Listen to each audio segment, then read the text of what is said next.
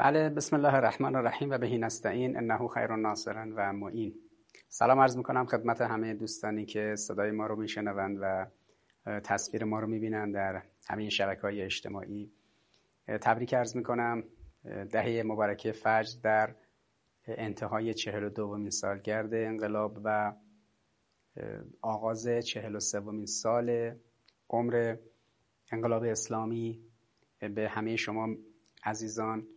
امروز سالگرد عملیات والفجر هشت در سال هزار و صد و شصت و چهار و امروز روزیه که پی، پیچیده ترین و در واقع زیباترین و تاکتیکی ترین از نظر حیث ساختار تاکتیک نظامی، چون که جنگ که خب زیبایی نداره بالاخره، از حیث تاکتیکی زیباترین جنگ به اصطلاح عملیات در دوره جنگ تحمیلی رو امروز سالگردش رو داریم، در سالگرد اون هستیم.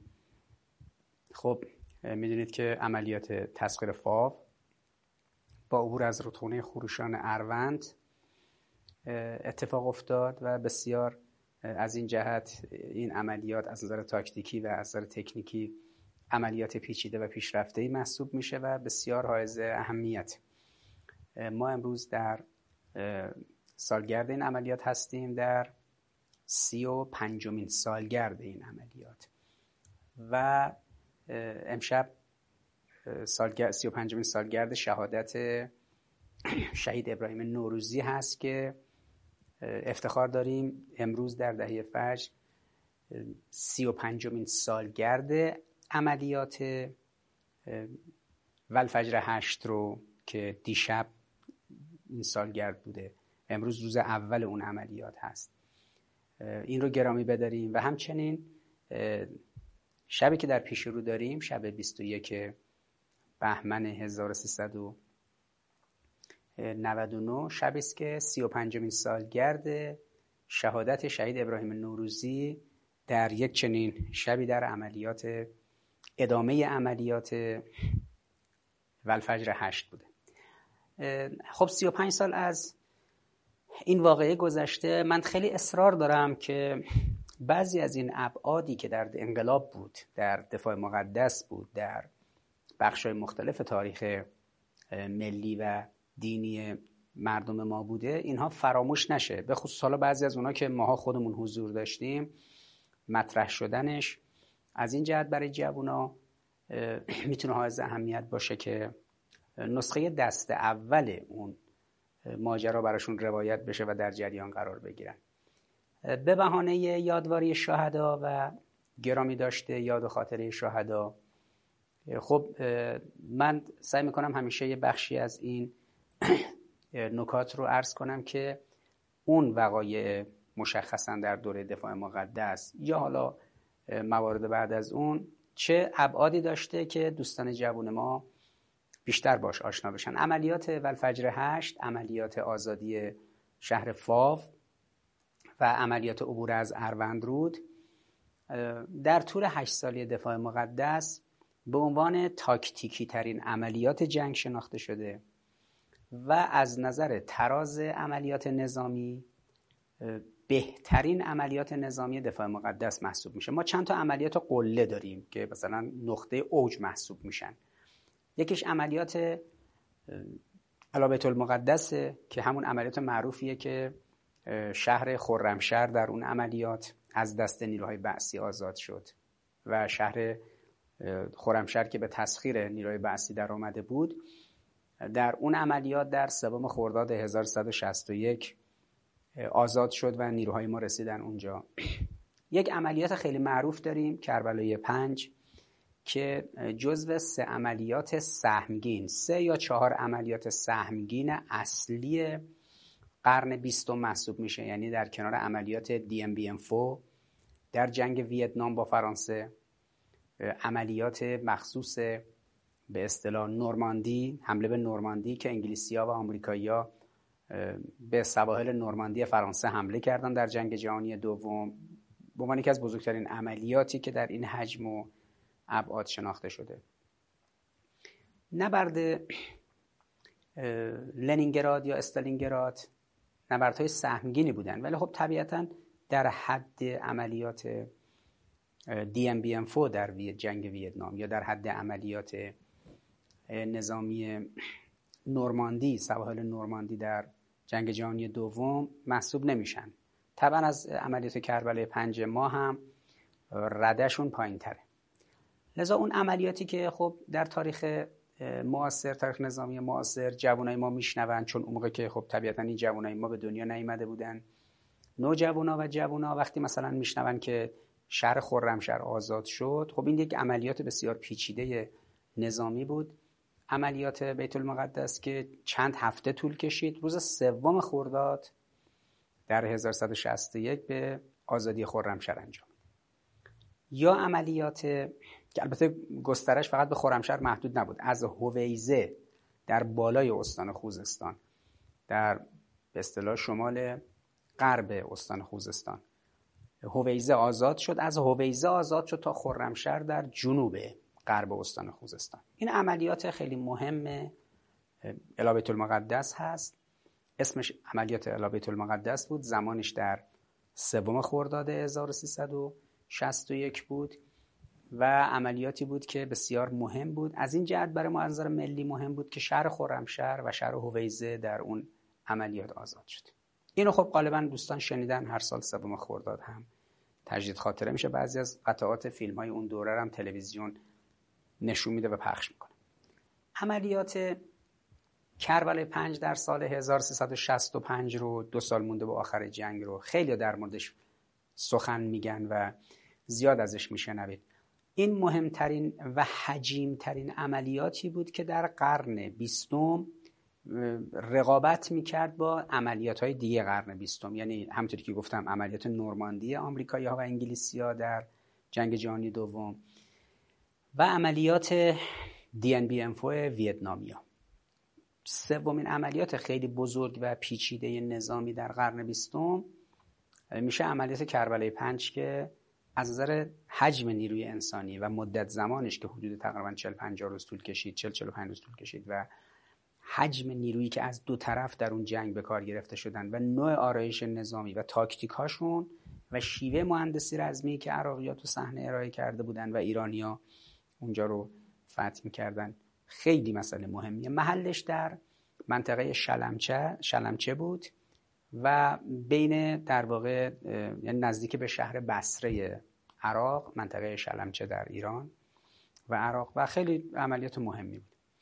انواع عملیاتی که انجام شده هر کدوم یه ویژگی‌ای داشتن. در بین همه این عملیات، عملیاتی که از نظر تاکتیک نظامی ظرافت و زیبایی بسیار بسیار بیشتری داره و در تاریخ دنیا، در تاریخ نظامی دنیا جزو عملیات کلاسیک محسوب میشه و مبتنی بر نوع تاکتیکی که در اونجا اجرا شده در تردرس‌های تهیه شده و در دانشگاه نظامی دنیا امروز تدریس میشه، به عنوان یک عملیاتی که شاهکار نظامی بوده و خیلی ایرانی‌ها از چند زاویه تونستن ابتکار عمل داشته باشن. یکی اصلا در طراحی این عملیات، دوم در به اصطلاح نوع اجرای این عملیات که تونستن غافلگیری رو رعایت کنن. چطوری ایرانی‌ها تونستن سر به قول معروف نیروهای بعثی رو گرم کنن یه جای دیگه تا این عملیات در این منطقه انجام بشه و عراقی‌ها متوجه نشن که ایران میخواد اینجا دست به عملیات بزنه، نیروهای بعثی. و سوم در کیفیت اجراش که در کیفیت اجرا هم خب خیلی عملیات ویژه‌ای محسوب میشد. از این رو عملیات والفجر هشت یا اصطلاحاً عملیات تسخیر فاو، شهر فاو، این بسیار حائز اهمیته و یکی از ابعاد اقتدار ملت ایران رو نشون میده که ملت ایران در یک دوره‌ای شاید نزدیک سیصد سال که همیشه از نظر تاریخ نظامی ما از بعد از ماجرای نادرشاه افشار و اینها به بعد، همه دوره قاجار و همه دوره پهلوی، همیشه هر کی حمله کرده یه تیکه از کشور ایران رو گرفته برده و نیروهای نظامی ایرانی همیشه ذلیل و ضعیف نشون داده شدن. مثلا در جنگ جهانی دوم همونطوری که براش سریال هم ساخته شده دیدید، خب انگلیسی‌ها و اینا اومدن راحت شاه ایران، یعنی اون رضاخان، رو برش داشتن، خلعش کردن، سوار کشتی کردن، از ایران بردنش پسرش رو گذاشتن شاه ایران، بعد خودشون اومدن، روسا اومدن از بالا ایران رو اشغال کردن، آمریکایی‌ها و انگلیسی‌ها از جنوب اومدن ایران رو اشغال کردن.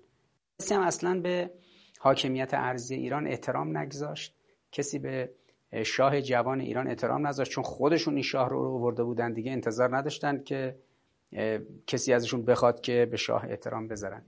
حتی اجلاس تهران هم که برگزار شد، یعنی چرچیل و همچنین روزولت و استالین در اجلاس تهران، رهبران شوروی و انگلیس و آمریکا آمدن نشستن اینجا توی یکی از سفارتخونه‌ها، حتی شاه ایران هم دعوت نکردن. در اون ماجرای جنگ جهانی دوم به طرز تحقیرآمیزی ارتش ایران ذلیل و زبون نشون داده شد و شاه ایران و حکومت ایران انقدر ضعیف بود که نیروهای مسلح ایران اون دلیر مردی هایی که انتظار میرفت ازشون ظهور و بروز پیدا نکرد.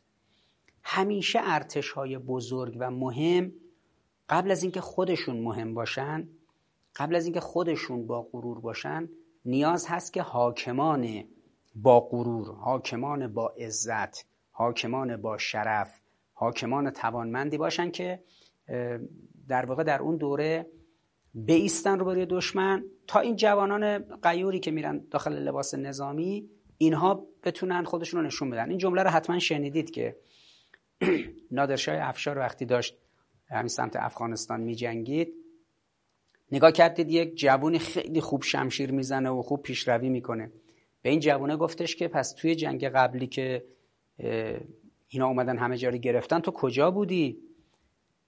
این که کنایه از این بود که در جنگ قبلی که قبل از نادرشاه افشار جنگی شد و اینا اومدن بعضی از مواضع ایران رو گرفتن، کنایه از این بود. اون جوونه همونطوری که داشت شمشیر میزد به نادرشاه افشار گفت که در جنگ قبلی من بودم، تو نبودی. یعنی منی که به عنوان یک رزمنده بخوام با روح سلحشوری از کشورم دفاع کنم، من همیشه بودم و هستم، تو نادرشاه نبودی. اگه تو بودی که من مطمئن بودم پشت سرم یک حاکمیه که مایل بعد از کشور دفاع کرد، طبعا من هم بودم و شمشیر می زدم. منظورش این بود. ما در دوره به اصطلاح جنگ جهانی دوم خب به شکل تحقیرآمیزی نیروهای مسلحمون ذلیل شدن، چون که حاکمان کشور مثل رضاخان و دیگران انقدر ذلیل بودن که انگلیسی اومدن اینا رو جمعشون کردن بردنشون، اصلا رضا شاه رو سوار کشتی کردن از ایران بردن و اونو بردن پسرش رو آوردن. حالا کی؟ انگلیس. کدوم انگلیس؟ همون انگلیسی که اندیشه دموکراسی، اندیشه حاکمیت مردم، اندیشه لیبرالیسم از اونجا اومده. یعنی اینه کسی دارن به نام جان لاک، پدر لیبرالیسم، که میگن آقا آزادی و تفکر لیبرالی حرف اینه و باید انسان‌ها به سرنوشت خودشون حاکم بشن. انگلیس همون کشوریه که تاماس هابز داره و اون کسی که در فلسفه سیاسی اون کتاب معروف لویاتان رو نوشته، اون نظریه دولت و سازوکارهای دیگه. همه اینا در ادبیات انگلیس بود، ولی انگلیس در عمل می اومد سرزمین پهناور عظیمی مثل ایران. ایران شش برابر انگلیس وسعت داره. جوانای عزیز عنایت داشته باشن، ایران شش برابر انگلیس وسعت داره. کل سرزمین انگلیس، اسکاتلند، ولز، این دو سه تا کشوری که جمع میشن با هم دیگه میشن به اصطلاح متحده سلطنتی، این سه چهار تا رو با هم دیگه وقتی شما رو نقشه میبینید جمعشون کنید بگذاریدشون داخل نقشه ایران، اندازه استان سیستان و بلوچستان ماست. حالا شش برابر ایران، یک کشوری در حد و وسعت شش برابر ایران رو، شش برابر انگلیس رو، شش برابر بریتانیا رو، اینا اومدن، بریتانیایی ها، انگلیسی ها اومدن اینجا اشغال کردن. بعد یه شاهی رو میارن منصوب میکنن به نام رضاخان، رضاخان رو میبرن پسرش رو میارن به نام محمد رضا. اصلا انگار نه انگار اینجا یه کشوری است، یه مردمی است، یه جمعیتی است، یک سرزمینی است که شش برابر انگلیس وسعت داره، یه جمعیت عظیم چند ده میلیونی.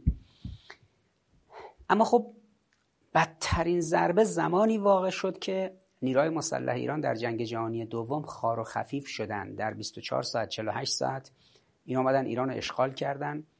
خیلی صحنه دردناکی.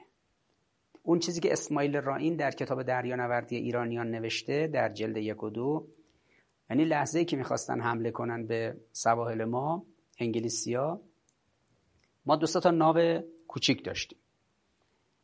ناو ایران هم ناو ایران هم تو بندر عباس و بوشهر نبودن، در همین نزدیکی‌های آبادان و خرمشهر بودن. اونجا شهر به اصطلاح ماه شهر و بندر امام و سربندر رو که اون بندر شاهپور نامیده شد بعداً، و خرمشهر و آبادان در اون محدوده که انگلیسی ها از قبل اومده بودن نفت ایران رو استخراج میکردن میبردن، یعنی در واقع تصدیات نفتی ایجاد کرده بودن. یک دو تا ناو هم ایران داشت، ناوها و قایقای ایران اونجا بودن. ببینید چقدر خفیف کردن ایرانیا رو. در همون باشگاه افسران و یا باشگاه شرکت نفت یک جلسه مهمونی و به قول معروف یه پارتی تشکیل میدن، فرماندهان نیروی دریایی اون منطقه رو دعوت میکنن، بعد زنای انگلیسی، مردای انگلیسی و این نظامیای ایرانی همه مشروب خوردن، مست کردن، سرگرم پایکوبی بودن. انگلیسی ها میان میزنن ناوای ایرانی رو غرق غرق میکنن، قایقای ایرانی رو غرق میکنن، پیاده میشن توی ساحل. یک افسر شجاعی بوده که شاهد صحنه بوده، میخواسته مقاومت کنه و یک, یک نفری نمیتونسته، میاد میره توی اون باشگاه اطلاع بده بهشون که آقا اینا حمله کردن. این کل این مراسمی که اینجا تشکیل دادن برای سرگرم کردن فرماندهان بوده، آماده بشید بریم دفاع کنیم، که ایشون رو هم تو راه میزنن و شهیدش میکنن که اسمش معروفه دیگه، اون شهید بایندور که میگن، شهید بایندور که اسمش بعدن روی یکی از ناوهای ارتش گذاشته شد. این کسی است که یک نفری مست نبوده، یعنی نتونسته بودن انگلیسی‌ها این یکی رو ببرن و مستش کنن، یک به اصطلاح گیلاس مشروب بهش بدن و اون به قول معروف از خود بی خودش کنن و در این جنایت سهیم باشه. ببینید این وضع ما بوده. اینایی که هی میگن آقا چهل سال جمهوری اسلامی چه دستاوردی داشته، بعد فشار تحریم اقتصادی و فشار مدیریتی افراد نالایق و بی‌ارزه اقتصاد لیبرالی که زندگی مردم رو خراب کردن، میگن آقا جمهوری اسلامی یعنی همین چیزا دیگه. نگاه کنید جمهوری اسلامی ناکارآمدیش همینه.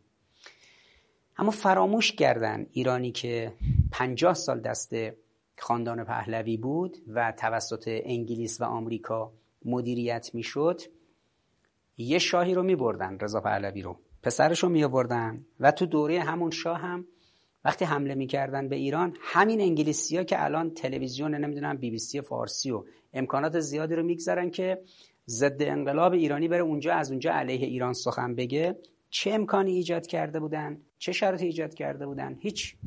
آمدن نیروی دریایی ایران رو زدن، منهدم کردن. نیروی دریایی با دو تا به اصطلاح کشتی جنگی و چهار تا قایق رو منهدم کردن و اشغال ایران رو از اونجا شروع کردن دیگه، یعنی از اونجا دیگه نیروهای نظامیشون پیاده شدن اومدن جلو. حالا نیروی مسلحی که در جنگ جهانی دوم توی کمتر از یک هفته تسلیم شد، یعنی نیروهای مسلح ما تسلیم شدن، شاه ایران هم که فرمانده کل قوا بود کت و کولش رو بستن بردنش جنوب، سوار کشتی کردن بردنش از این مملکت. وقتی می‌خواستن یه جایی رو بگیرن نیاز نبود با ارتشش بجنگن، نیاز نبود با ارتش ایران بجنگن، شاه رو میبردن به عنوان فرمانده کل قوا، یه شاه جدید میآوردن بهش هم میگفتن ما شما رو منصوب کردیم، کشورتون هم اشغاله، حرف نزنید. حالا ما از یک ملت توسری خور در دوره قاجار که روس‌ها میزدن توی سر ما، انگلیسی‌ها میزدن توی سر ما، فرانسوی‌ها میزدن توی سر ما، در دوره پهلوی انگلیسی‌ها میزدن توی سر ما، آمریکایی‌ها میزدن توی سر ما، اسرائیلی‌ها میمدن اینجا میزدن توی سر ما. تبدیل شده بودیم یک ملت عزیز، یک ملت رشید، که این ملت رشید رشادتش به خاطر وجود امام بود. امام اون کسی بود که چون خودش جلو آمریکا زانو نمیزد، جلو انگلیس زانو نمیزد، گره مینداخت تو ابروهاش، یک چشم قره به آمریکایی‌ها میرفت و بعد به مردم میگفتش که آمریکا هیچ غلطی نمیتواند بکند. که این پیرمرد الان سی و سه چهار سال پیش از دنیا رفته، سی و سه چهار سال بعد از خودشم آمریکا هیچ غلطی نکرده. کارتر بود، آمریکا میگفت آمریکا هیچ غلطی نمیکنه، امام میگفتش که آمریکا هیچ غلطی نمیکنه. کارتر رفت، ریگان اومد، دوباره خط و نشون میکشید، امام گفت آمریکا هیچ غلطی نمیکنه. ریگان هم رفت مرد، جورج بوش پدر اومد، این هم یه سر خط و نشون کشید، هیچ غلطی نکرد، این هم مرد، جورج بوش ج... کلینتون اومد، کلینتون هم رفت، هیچ غلطی نکرد، جورج بوش پسر اومد، جورج بوش پسر اومد، عراق و افغانستان دو طرف ایران گرفت که ایران رو به قول خودش به زانو در بیاره، باز هیچ غلطی نکرد، رفت. جو... به اصطلاح بعد جورج بوش اوباما اومد، اوباما هم هزار و یک رقص مرگ انجام داد که چه کار میخوام بکنیم، همه گزینه‌هامون روی میزه، اونم هیچ غلطی نکرد، رفت. یه دیوانه اومد به نام ترامپ، ترامپ هم دیگه حرفش این بود که من یه شماره تلفن دادم ایرانیا فردا زنگ میزنن، خیالتون راحت باشه. ایرانیا انگار مثلا این دوست دختر دوست پسرا هستن، ماشینا کنار هم دیگه رد میشن بعد تلفن میدن به هم دیگه، یا مثلا فرض کنید انگار که مثلا ایران اسمش چون ایران ایران هم اسم یک زنیه، الان مثلا این یارو ترامپ مثلا دوست پسره، یعنی الان رد میشه به قول معروف یه تلفن میده به این خانم ایران و ایران خانم فردا بهش زنگ میزنه. سیاست مدار مملکت سیصد و سی میلیونی آمریکا رو ببینه، هم ایرانی‌ها فردا دیگه زنگ میزنن، برو جمع کن کاسه گوزتو. خب ترامپ هم با افتضاح رفت و وقتی مردم رو تحریک کرد ریختن کنگره رو اشغال کردن، پنج نفر اونجا کشته شد و آبروریزی شد و حالا که استیضاحش میکنن. و خب ببینید امام اون روز پیرمردی بود که میگفت آمریکا هیچ غلطی نمیتواند بکند. خب پیرمرد هشتاد نود ساله وقتی میگفت آمریکا هیچ غلطی نمیتواند بکند، خودش تو بیمارستان بود، زیر سرم بود، عمل جراحی قلب باز داشت. اما این امام موفق شد، یعنی سخنی رو گفت که این سخن چهل و سه ساله چهل و دو ساله پابرجاست. آمریکا هیچ غلطی نمیتونه بکنه. اون روز که ابرقدرت، الان که دیگه آمریکا مثل شیری میمونه که دندوناش کشیده شده و بیال و دوم، فقط هارت و پورت هارت و پورت زیادی داره. اون پیرمرد وقتی وایستاده بود، ایستاد روبروی دشمنان این ملت. صدام که رجز خوند، آمریکا که رجز خوند، جوونا حالا ایستادگی کردن. حالا دیگه اون فردی که باید می بود، چون شاهان قاجار اون لیاقت رو نداشتن، شاهان پهلوی اون لیاقت رو نداشتن. حالا خمینی کسی بود که وقتی می ایستاد و می گفت مقاومت کنید، ببین جملهش این بود: جوانان عزیزم که چشم امیدم به شماست، با یک دست قرآن با دست دیگر سلاح در بر گیرید، از عزت و شرف و ناموستون دفاع کنید. تموم شد. این جمله کاری کرد که همه ماها که جوان و نوجوان بودیم سر از پا نشناسیم، بلند شیم مثلا بریم تو میدون جنگ. خب من اون موقع نوجوان بودم، از مدرسه وقتی اعزام شدم به جبهه، و از همه مهمتر این که همه دوستای خودم که میدیدم میومدن، اون حس و حال رو در میافتین که امام از ما یه انتظاری داره. خیلی مهمه که امام به ماها گفته برید قرآن رو بگیرید دست، مبتنی بر قرآن، اصله هم دستتون بگیرید، از سه تا چیز دفاع کنید: از عزتتون، شرفتون و ناموستون. مسئولیت بنداز گردن جوونا، جوونا بلنشید برید از عزت و شرف و ناموستون دفاع کنید، چه خبره؟ بعد اینجا یه کرونا میاد تو همه جای دنیا. کرونا که اومده، بعد یه مقاماتی بلند میشن تو ایران میگن که آقا یک سال که یک سال هست کرونا اومده در ایران و مردم اذیت شدن، تعدادی متاسفانه جانشون از دست دادن، فشار زیادی روی مردم دنیاست از جمله مردم ایران و مشکلاتی هست، هنوز واکسن ها قطعی نیست، هنوز مشکلاتی هست. مجاهدتی دارن میکنن گروه های بهداشت و درمان، پرستارها، اونایی که متخصص علوم آزمایشگاهی هن، اونایی که جراحن، پزشکن. بعد دفعه میگن که آقا میدونید دویست نفر دویست نفر از کادر پزشکی شهید شده توی این یک سال، یعنی در اثر اینکه داشتن کرونا رو، مردم رو از این بیماری کرونا نجات میدادن در بیمارستان ها. دویست نفر شهید شدن، سه هزار نفر گذاشتن از کشور رفتن. حالا چی می‌نویسن؟ آقا ببین چیکار کردیم، این سه هزار رفتن، سه هزار نفر رفتن. خب رفتن که به درک رفتن. اون کسی که تو این مملکت شده پزشک، با پول این مردم شده پزشک، در فضایی که این مردم براش درست کردن شده پزشک، برای روز مبادای مردم خودش. بعد الان بلند میشه مثلا میگه خب الان تو ایران کرونا اومده، همه جای دنیا کرونا اومده، کجا برم که هم خودم در خطر نباشم، هم بلندشم برم و به یک نون و نوای بیشتری برسم. بلند شده مثلا برای یه جای دیگه، برای یه کشور دیگه، برای کشورهای حاشیه خلیج فارس، برای نمیدونم اروپا، آمریکا، برای ژاپن، کره، هر کجا میخواد بره. او دیگه نمیتونه ادعا کنه من ایرانیم. اون نمیتونه بلند شه بگه که من الان یک پزشک متخصصی هستم و من خیلی پروفسور فلانی از دانشگاه مثلا فلان. بله اینا که دیدید از این اصطلاحات تو ایران مرسومه دیگه، آقای فلانی پروفسور در فلان، آقای پروفسور در فلان در علوم پزشکی. موقعی که مردم ایران مشکل داشتن در شرایط تحریم با این بیماری کرونا، شما کجا بودی؟ کشورتو ترک کرده رفتی. احمق اون کسی که بلند میشه توی مثلا نظام رسانه‌ای و نظام علمی کشور مینویسه دیدید سه هزار نفر از پزشکان رفتن، چه کرده اید که اینها رفتن؟ رفتن که رفتن، راه باز، جاده هم دراز. ما خیلی متخصص داریم در دانشگاه‌های آمریکا دارن کار میکنن، ریاضیدان‌ها، فیزیکدان‌ها، متخصصین تکنولوژی. اونی تو این مملکت ارزشمنده در تکنولوژی که میان تو خیابونای ایران ترورش میکنن، فخری زاده، حسن ترانی مقدم، مجید شهریاری. یعنی کسی که فیزیکدان، ریاضیدان، تکن... تکنولوژیسته، این میتونه مملکت خودش رو به یه جایی برسونه.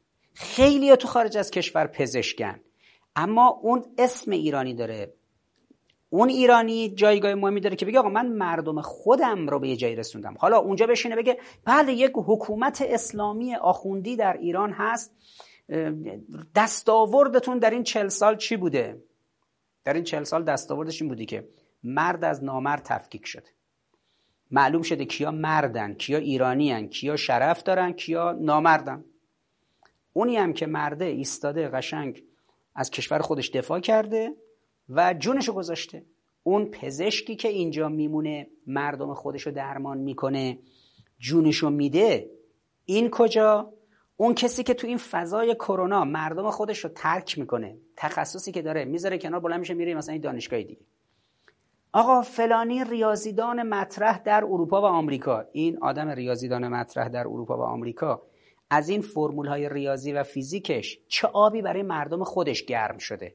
غیر از اینکه با این دانش فیزیکی و ریاضیش آمریکایی‌ها به یک سلاح‌های جدید، به تکنولوژی جدیدی میرسن، نه تنها مردم ایرانو محروم میکنن که شما تحریمید نباید اینا رو داشته باشید، بلکه بلند میشن میان با این سلاح‌ها میزنن تو سر مردم ایران.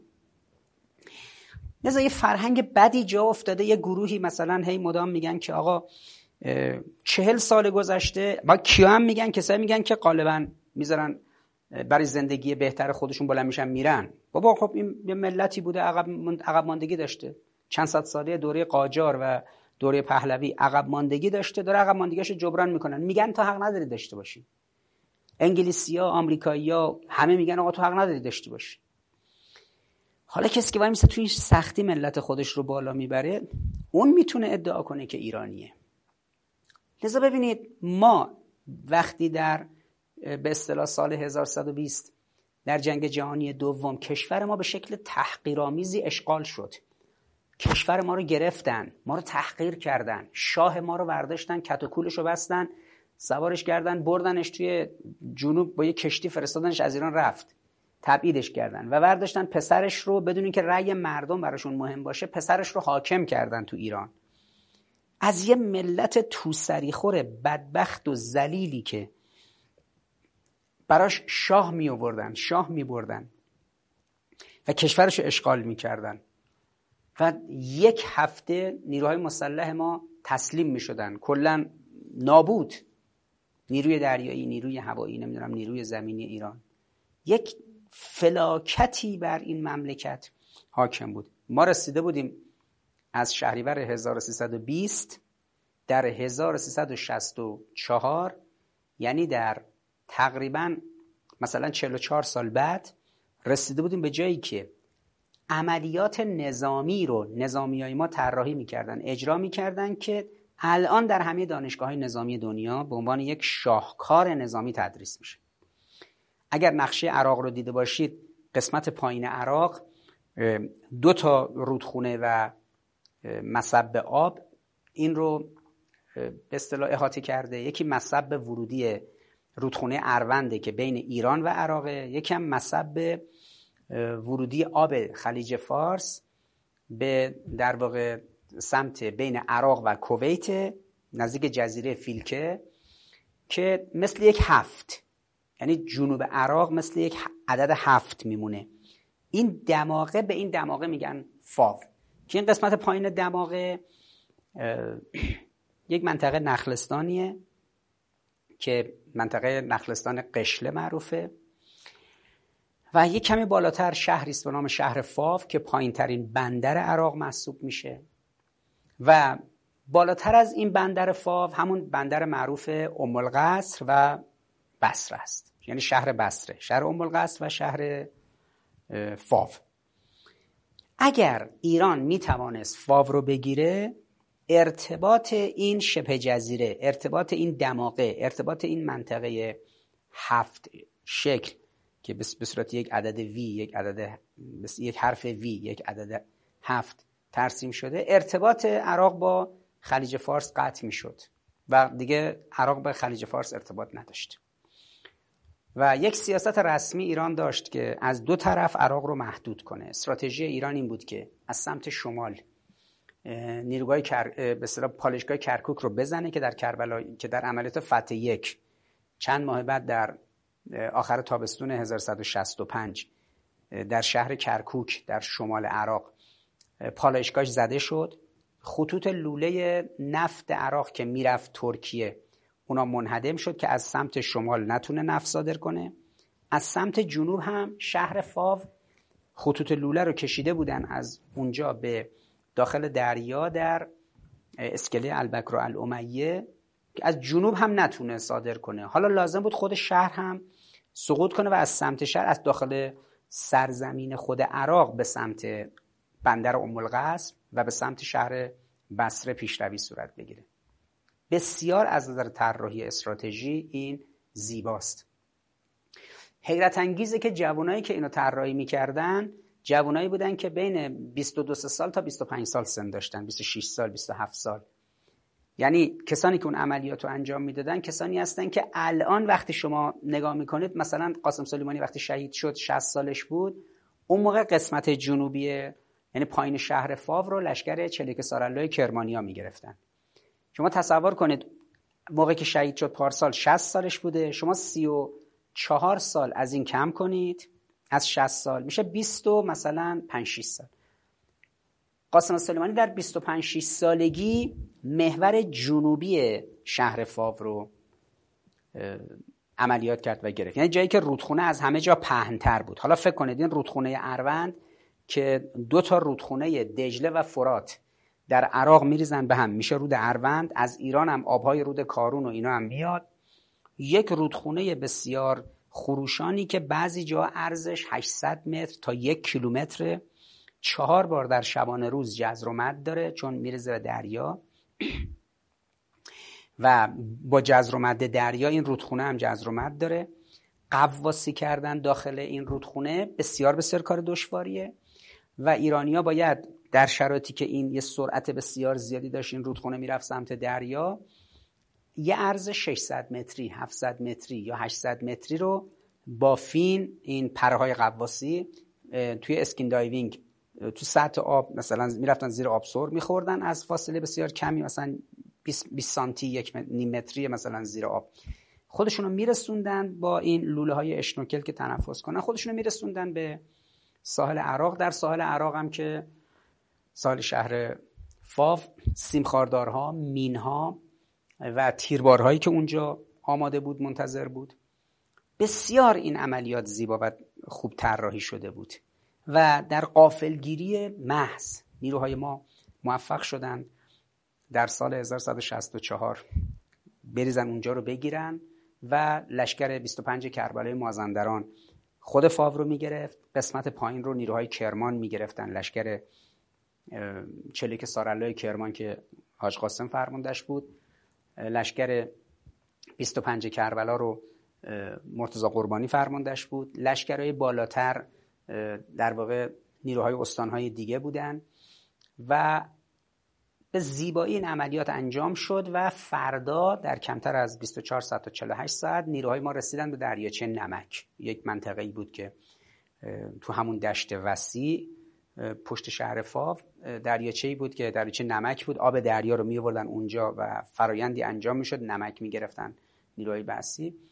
تا اونجا پیشروی صورت گرفت. این یک نقطه اوج غرور ملت ایران، یعنی از اینجا بود که آمریکایی‌ها متوجه شدن که صدام داره سقوط میکنه. از اینجا بود که آمریکایی‌ها متوجه شدن که ایران فاتح جنگ، حالا باید بیان به ایران نزدیک بشن. شما بعد از ماجرای سال هزار و سیصد و شصت و چهار حمله نیروهای ایران، عبور نیروهای ایران از اروند و گرفتن فاو که می‌بینید آمریکایی‌ها به این جنبندی میرسن که باید بیان با بدنه اعتدالگرا و میانه‌رو ایران نزدیک بشن، که اون ماجراها چهار پنج ماه بعد اتفاق میفته که اینا میان توی تهران در گروهی که زیر نظر مکفارلین از به اصطلاح دبیر شورای عالی امنیت، مشاور شورای عالی امنیت، مشاور عالی امنیت ملی ریگان میان اینجا. دریادار جان پویندکستر بوده، سرهنگ الیور نورس بوده، خود به اصطلاح رابرت مکفارلین بوده و این گروه بلند میشن میان. چرا آمریکایی‌ها به این جنبندی میرسن که ریگان ریگان جمهوری‌خواه چرا به این جنبندی میرسه که باید بلندش بیاد ایران، نیروهاشون باید بلندشن بیان ایران و با ایران با بدنه معتدل داخل حکومت ایران ارتباط بگیرن، چون احساس کرده بودن صدامو نمیشه نگه داشت. از این وقت که داشتن با ما ارتباط میگرفتن که دیگه نمیشه صدامو نگه داشت، از اون ور داشتن سلاح شیمیایی میدادن. در همین منطقه فاو آمریکایی‌ها سلاح شیمیایی دادن، در همون جزیره مجنون شمالی و جنوبی در هور، دریاچه هورالعظیم سلاح شیمیایی دادن. و اون سرهنگ فرانکونا که احتمالاً اون فیلمو دیدید که سرهنگ فرانکونا در یک تماس به اصطلاح تصویری با آقای طالبزاده که انشالله خدا حفظشون کنه، آقای طالبزاده در یک برنامه تلویزیونی سرهنگ فرانکونا یکی از افسرهای ارشد سازمان سیا رو آورد جلوی دوربین با اسکایپ، جلوی چشمی وبکم، و ایشون توضیح مبسوطی داد که اون موقع در سفارت آمریکا در بغداد این کسی بوده که از طرف سازمان سیا و همچنین از طرف ارتش آمریکا مسئول بوده که بره در منطقه سرکشی کنه که مطمئن بشه آمریکا عراقی‌ها سلاح شیمیایی که بهشون داده شد علیه نیروهای ایران استفاده کردن، نیروهای ایران عقب برانند یا نه. یکیش تو منطقه فاو بود، همین جایی که نیروهای ما گرفتن، یکیش توی جزیره مجنون شمالی و جنوبی بود، یکیش توی حلبچه در کردستان عراق بود. که اینا رو اون فیلمی که در تلویزیون خودمون در شبکه چهار پخش شد در برنامه آقای طالبزاده، احتمالاً اون فیلم رو دیدید، اگرم نه که میشه توی شبکه‌های اجتماعی پیدا، توی به اصطلاح فضای سایبر توی اینترنت جستجو کنید، با گوگل پیداش کنید. پس ما از یک ملت توسری خوره به اصطلاح ذلیل شده در دوره جنگ جهانی دوم به جایی رسیدیم که یکی از پیچیده ترین عملیات تاریخ نظامی دنیا رو نیروهای جوان زیر سی سال ما طراحی کردن و موفق شدن که شهر فاو رو بگیرن. نیروی هوایی ارتش در اون چهل روز بیش از هفتاد فروند هواپیمای عراقی رو منهدم کرد. یعنی سیستم موشکی هاک که آن سو در مرز داخل ایران بود، یعنی آن سوی اروند داخل ایران، نیروهای ما که داخل عراق بودن، توی شهر فاو بودن و کنار دریاچه نمک بودن، صبح که میشد که آفتاب صبح میتابید میخورد زیر شکم این هواپیماها، راحت بدون اینکه شما دوربین دست داشته باشید میتونستید هوا... هواپیما رو ببینید. عموما اونا صبح می اومدن که بمبارون رو گسترده کنن مواضع ایرانی‌ها رو. از داخل خاک ایران موشکای هاک که شلیک میشد، با موشکای هاک اینها رو میزدن. خب بیش از هفتاد فروند در اون تقریبا چهل روز هواپیمای نیروی هوایی عراق اونجا منهدم شد. اینا نشان دهنده گستره عملیات، یعنی ببینید انقدر این عملیات گسترش عظیم بود و پوشش هوایی جدی بود و توان دفاع دفاع هوایی ما بالا بود که میتونست دشمن رو زمین گیر کنه. ما یکی از زیباترین صحنه‌های مدیریت عملیاتی و مدیریت تاکتیکی رو اونجا شاهد بودیم که چقدر این فرماندهایی که همه جوان بودن خوب تونسته بودن برنامه ریزی کنن و به سادگی این اتفاق افتاد. صدام هیچ وقت نمیتونست اون فاو رو پس بگیره. تنها کاری که میتونست بکنه این بود که آمریکا بهش بگه که این سلاح شیمیایی اونجا استفاده کن. آلمان آل، آلمان سلاح شیمیایی داده بود، انگلیس داده بود، خود آمریکا داده بود، سلاح شیمیایی داده بودن. بعد اعتمادم نمیکردن به صدام که بلد باشه استفاده کنه. آمریکا سرهنگی رو، همین سرهنگ فرانکونا رو گذاشته بود که این بیاد و به اصطلاح نظارت کنه که ببینه خوب استفاده شد یا نه. در عملیات سال هزار و صد و شصت و چهار، سی و پنج سال پیش در همین روز امروز، مثلا شهر فاو سقوط کرده و این عملیات بسیار زیبا و پیچیده‌ای که اجرا شده بود اقتدار مدیریتی ایران رو نشون داد. آمریکایی‌ها کلافه شده بودن، شوروی‌ها، روس‌ها کلافه شده بودن، چون پشت سر صدام شوروی‌ها و روس‌ها بودن که بهش سلاح میدادن، فرانسوی‌ها بودن که بهش سلاح میدادن. ایران چجوری داره برنامه ریزی میکنه؟ این چه طرز عملیاته؟ ولی خب بالاخره ما تونستیم ارتباط دولت عراق با دریا رو قطع کنیم که از دو جا دیگه بهش کمک کردن. بعد شروع کردن از همین عربستان و کویت، یعنی محموله‌های عراق میرفت کویت، بندر احمدی کویت میرفت و بندرهای سعودی در رأس و تنوره، از اونجا از راه زمین به عراق منتقل میشد. از سمت اردن هم یه بندری رو شاه اردن ملک حسین داده بود به عراق به اسم بندر عقبه.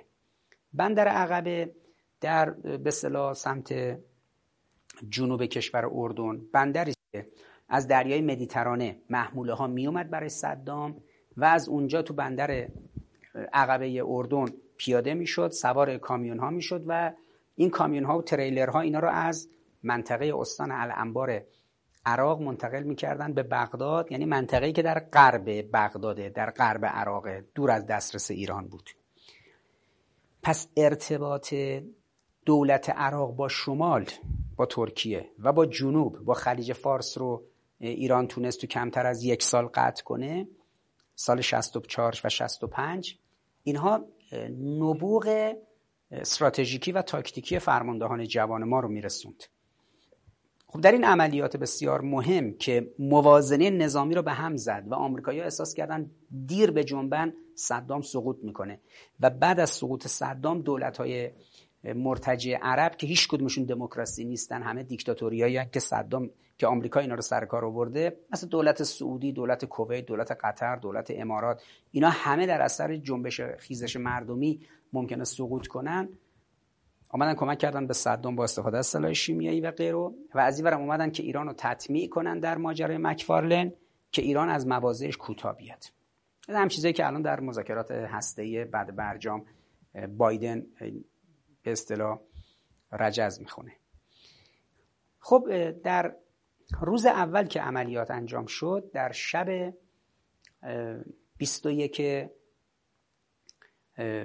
بهمن هزار و صد و شصت و چهار، یعنی بیست و چهار ساعت از عملیات میگذشت، در عملیات که مقابله با پاتک ها بود و مرحله بعدی پیشروی ها به سمت جلو، شهید ابراهیم نوروزی که به افتخار ایشون امروز توفیق داریم که در محضر خانواده شریف ایشون این برنامه رو برگزار کنیم، سی و پنجمین سالگرد شهادت ایشون امشبه. یعنی الان که ما خدمت شما هستیم، الان لحظه است که ایشون دیگه در واقع به شهادت رسید.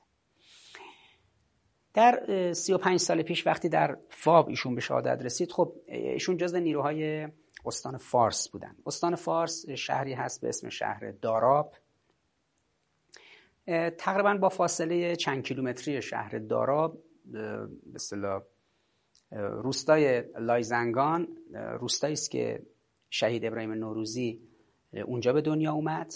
در هزار و سیصد و سی و هفت، دی ماه هزار و سیصد و سی و هفت، و هنگامی که ایشون در سال هزار و صد و شصت و چهار به شهادت رسید، در بیست و یک بهمن شصت و چهار ایشون بیست و هفت سالش بود.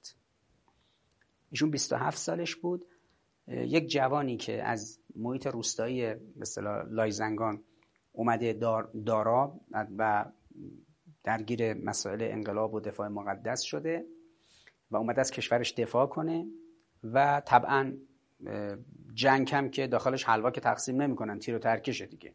سه تا بچه از ایشون به یادگار بود.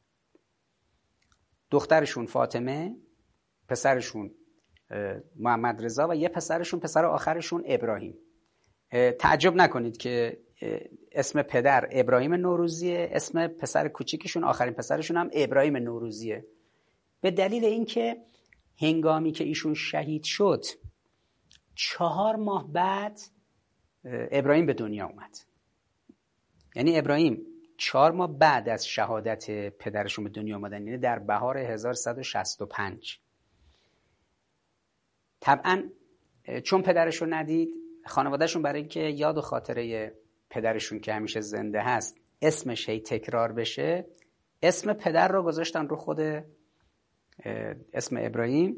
سه تا فرزند خوب داره الحمدلله، یک زندگی خیلی خوب. در هزار و سیصد و شصت در بیست و دو سالگی به عضویت سپاه در میاد که بره بجنگه. قبل قبلش البته زندگی فرهنگی انقلابی داشته. خب یک جوانی بوده که درسای سنتی مکتب خونه‌ای قدیمی رو روزوی رو گذرونده، مداح بوده، کار فرهنگی می‌کرده از قبل از انقلاب، جلسات قرآن، جلسات مداحی، جلسات عزاداری، جلسات مردمیاری، رسیدن به مردم در محیط روستایی در خود شهر داراب.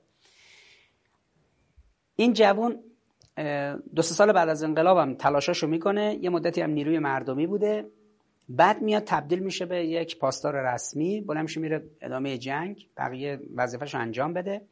شصت که پاسدار رسمی میشه دیگه اونجا میمونه. شصت و چهار، چهار سال بعد ایشون در شب بیست و یک بهمن هزار و صد و شصت و چهار در عملیات فاو به شهادت میرسه در لشکر شهر به اصطلاح استان فارس. دو تا یگان داشتن زمان دفاع مقدس. یک لشکری داشت، لشکر نوزده فجر شیراز، لشکر نوزده فجر که خب لشکر خیلی معروفی بود و خیلی هم بچه‌هاشون رشید و شجاع، عملیات گوناگون از جزء نیروی خط شکن بودن. یه تیپ عملیاتی خیلی ضربتی هم استان فارسیا داشتن به اسم تیپ المهدی. شهید ابراهیم نوروزی جزء همین بچه‌های نوزده فجر رو المهدی بوده، بچه سیاسی المهدی و نوزده فجر. و جلوی عملیات خیبر و جلوی عملیات بدر و جلوی عملیات والفجر هشت، چون این سه تا عملیات توی آب بود، خب ایشون متصورش هم هست که مثلا توی سد درودزن شیراز و اینا دارن آموزش مثلا شنا و تمرینات شنا و غواصی و اینا رو انجام میدن.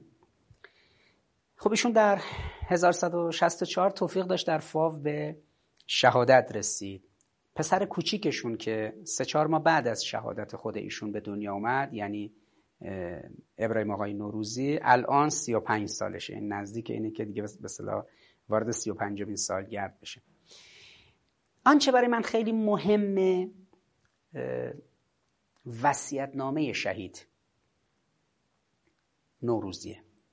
من وقتی وصیت‌نامه رو دیدم، خب امام خیلی تاکید داشتن که وصیت‌نامه شهدا رو بخوانید، اصلا براشون خیلی مهم بود که وصیت‌نامه شهدا خونده بشه. من به عنوان کسی که بخش عمده‌ای از عمرم رو صرف کردم در علوم انسانی، در حوزه‌های گوناگون علوم انسانی، مطالعات گسترده‌ای داشتم که ناچیزه، یعنی اصلا به حساب نمیاد در مقابل این دریای علمی که بشر درش درگیر بوده یا سازوکارها و گزارهایی که میشه شناخت، این حجم عمری که ما گذاشتیم که چیزی نیست. ولی بین خوندن کتاب یه فیلسوف، کتاب یه جامعه شناس، کتاب یک مورخ و کتاب هر کسی دیگه، با خوندن وصیت‌نامه یک شهید، فرق و فاصله اینه که شهید وقتی شما کتابشو وصیت‌نامه‌شو میخونید، این داره عصاره زندگیش رو تبیین میکنه، به جای خودش میذاره، توصیه میکنه و میره. اما اونا میخوان نظریه پردازی کرده باشن، اون فلاسفه و جامعه شناس ها و ادبا و اون اندیشمندانه این چنین. خیلی اهمیت داره خوندن وصیت‌نامه ها با تعمق، با تدبر. ایشون در وصیت‌نامه‌اش اومده آیه بیست سوره توبه رو نوشته که اونایی که مثلا مؤمنین که مؤمنن، هجرت میکنن در راه خدا و جهاد میکنن با مالشون و نفسشون، اینا درجه بسیار بالای نزد خدا دارن، اعظم درجتون، یعنی درجه بسیار بالای نزد خدا دارن و اینا هن که به فیض رسیدن. اولئک هم کیان؟ اونا فائزون که به فیض بالای رسیدن. ببینید این آیه بیست سوره توبه، این شهید این آیه رو تو زندگیش انتخاب کرده، بالای وصیت‌نامه‌اش نوشته و از این سه صفحه این وصیت‌نامه، سه چهار صفحه این وصیت‌نامه هفتاد درصدش تشریح همین آیه است که مؤمن بودن به چیه؟ به اینه که انسان بعدش هجرت کنه، مؤمن که نمیتونه هجرت نکنه. بعد اومده هجرت رو تشریح کرده که یه هجرت اینه که انسان از جایی به جای دیگه بره، یه هجرت اینه که انسان از ظلمت‌ها به نور بره، از گناهان به خیر بره. این تشریح رو صورت داده که سبک زندگی یک مؤمن. میخوام ببینید یه آدمی نبودم اتفاقی یه تیر ترکشی خورده باشه شهید شده باشه، فهمش این بود که آقا من مؤمنم، مؤمن ویژگی داره، باید هجرت کنه. این هجرت باید جهاد، در هجرت باید جهاد کنه. بعد که جهاد کرد باید مایه بذاره، نمیتونی بگی آقا من مؤمنم هجرت کردم جهاد کردم، نه باید مایه بذاری. چه مایه باید بذاری؟ باید به اموالهم و انفسهم، مالت و جانت رو در راه خدا بدی. میگه من که مالی ندارم، منم و همین لباسم، اما جانی دارم که این جان ضعیفم رو آوردم اینجا تقدیم خدا کنم. حالا دیگه تشریح میکنه که خدا رو شکر که خدا این امکان رو به ما داد، مردم خوبی داد، بین مردم مؤمن بودیم، حکومت خوبی بود، رهبر عالی قدری مثل امام بود. این ببین قدر نعمت رو اونجا مینویسه. حالا جوونه امروز میگه که این چه حکومتیه فلان، بله چهار تا مقام مسئول تو جمهوری اسلامی خطا میکنن، کی اندازه ما سرشون داد میزنه؟ کدوم سیستم و حکومتی هست که آدماش به اصطلاح به در و دیوار نکوبن؟ مدام آدما، ما آدما در معرض امتحانیم، ممکنه هزار تا خطا کنیم، هی باید بهمون تذکر داده بشه. امام علی علیه السلام که دیگه امام بود، امام معصوم بود، در حکومت شما ببینید والی فلانجا رو، مثلا والی اهواز رو، میگه آقا اینو بگیرید اونوری سوار الاغش کنید، نمیدونم ببرید تو خیابون آبروش بره. به والی بصره یه سفارش میکنه، به مالک وقتی میخواد بره بشه حاکم سرزمین مصر یه توصیه‌ای داره. با وجودی که امام علی منسوبشون کرده، خب خیلی وقتا خیلی خطاها رو میکردن. اما انسان بزرگترین نعمتی که تو زندگیش میتونه داشته باشه نعمت یک حکومت خوبه. اگه قدر ندونه، خب جلادان میان حاکم میشن برای یه جامعه. این وضعی است که تو کشورهای مختلف دارید میبینید. ولی قدردانی کرده که خب به اصطلاح رهبر عالی قدر، یعنی امام رو، و یک حکومت این چنینی. بعد اومده قشنگ توضیح داده مبتنی بر اون آیه، نقش خودش رو به عنوان یک انسانی که میخواد اصلاح اجتماعی کنه، و گفته باید هزینه داد. هزینه‌ش هم اینه که باید آماده باشیم برای تیر و ترکش. و بعد میگه که من چرا اومدم جبهه، توضیح میده که من چرا اومدم و توضیح میده به بازماندگان که بدانید من به این دلایل اومدم، اومدم از شرفم دفاع کنم، از ناموسم دفاع کنم. بعد فهرست میکنه. نمیشه نشست توی خونه شاهد بود که ظلم زندگی مردم رو بگیره، نمیشه نشست تو خونه دشمن بیاد مرزهای ما رو بگیره، تعدی به نوامیس ما کنه. خب تو بعضی از شهرهای مرزی متاسفانه نیروهای بعثی به بعضی از زنان و دختران ایرانی تعدی کرده بودن. این جوانای با غیرتی که میمدن جبهه، اینا رگ غیرتشون میزد بیرون. یا آدمای بی غیرتی هم داشتیم زمان جنگ که برای شون هم نیان تو سربازی، حالا لزوما معلوم نبود کسی که میره سربازی ببرنش جبهه، ممکنه تو شهر بمونه کار خدماتی کنه.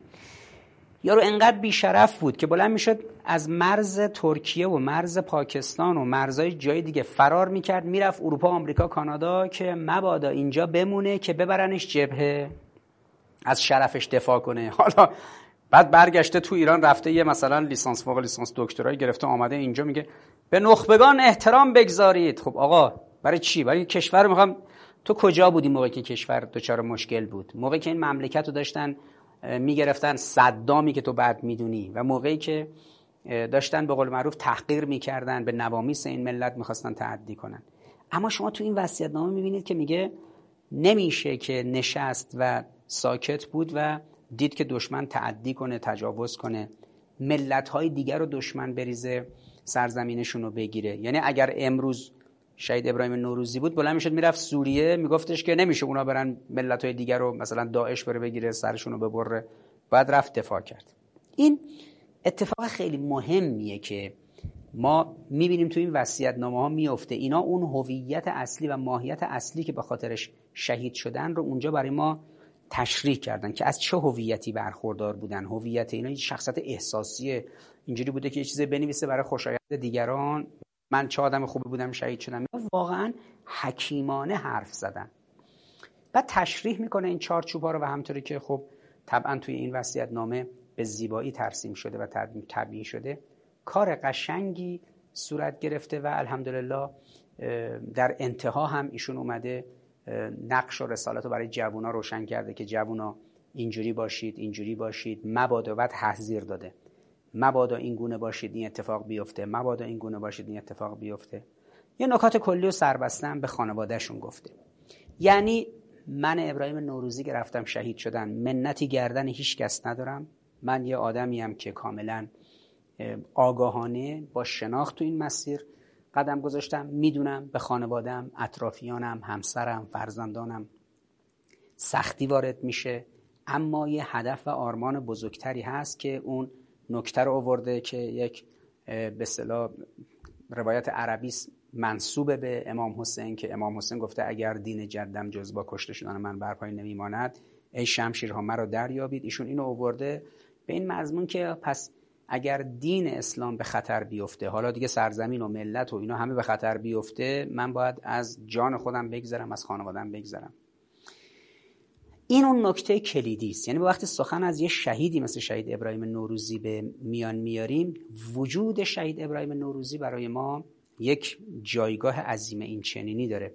لذا خدا رو شکر میکنم که توفیق داریم که ما وصیت‌نامه شهدا رو بخونیم، تلنگری باشه به ما و یک تکونی بخوریم و یک حرکتی کنیم. من اون موقع در سال هزار و سیصد و شصت و چهار در تیپ پانزده آبخاکی امام حسن مجتبی بودم با بچهای خوزستان، بچهای اهواز، بچهای بهبهان، بچهای آقاجاری، بچهای شهرهای مختلف خوزستان و از نزدیک اون حال و هوای بهمن هزار و سیصد و شصت و چهار و فضای فاو، فضای اروند، فضای دریاچه نمک، اون چند روز اون فضا کاملا مثل روز روشن که این تصاویر و خاطرات انسان مثل پرده سینما فریم فریم از جلو چشم انسان عبور میکنه. اون لحظه ها دوباره برای من با خوندن وصیت‌نامه شهید ابراهیم نوروزی زنده شد. اون لحظه این دوباره این اون تداعی رو داشت این وصیت‌نامه که کلاس حس کنم این کجای اون منطقه‌ای بود اون موقع که درگیر اون عملیات بودیم، این کدوم کجای اون منطقه درگیر بوده و شهید شده و اون حس کاملا منتقل میشد. لذا به عنوان کسانی که ما بازماندگان اون دوره و نسل هستیم، به خصوص به آقایون خانم‌های جوان عرض میکنم که وصیت‌نامه این شهدا از کتاب‌های حکمت و فلسفه متخصصین فلسفه و جامعه شناسان و غیر و ارزشمندتره. دلیلش هم اینه که فیلسوفان و جامعه شناسان خیلی حالا عمرشون رو سر حرفایی که زدن نذاشتن، یه چیزایی رو نظریه پردازی کردن، نوشتن، گاهی اوقات هم اسمش اینه که فلسفه بافتن. اما اینا این وصیت‌نامه رو نوشتن، گذاشتن زمین، رفتن شهید شدن. البته این وصیت‌نامه‌ای که من برای شما خوندم تاریخش قبل از عملیات بدر، یعنی در هز... به اصطلاح بیست و پنج یازده هزار و صد و شصت و سه ایشون داشته آماده می شده که بره چند هفته بعد عملیات بدر در هورالحویزه بود. ایشونی وصیت‌نامه رو اونجا نوشته، اما وصیت‌نامه‌اش مونده و سال بعد در عملیات بعدی سال بعد در بهمن هزار و صد و شصت و چهار به شهادت رسیده.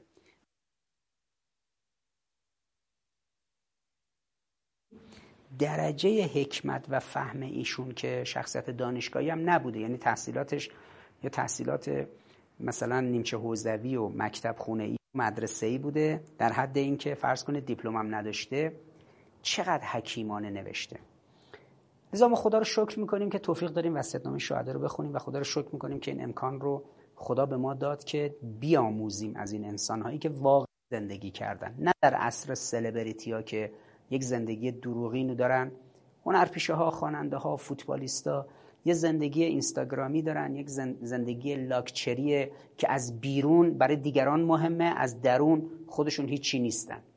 یا زندگی نمیدونم اینایی که نمیدونم صدها کتاب می‌نویسن بیاید نمیدونم چند روزه پولدار بشوی، چند روزه موفقیت پیدا کنه، روانشناسی موفقیت از این حرفا. بعد میره خود اینا که این کتابا رو نوشتن زندگیای درب داغونی دارن. عرض من اینه که انسان‌های واقعی کسانی هستند که به خاطر آرمان‌هاشون جانشون از دست دادن، یعنی انبیا، ائمه علیهم السلام، مصلحین، به ویژه شهدا که غیر معصومن، یعنی ما اینا ملموس‌ترن برای ما.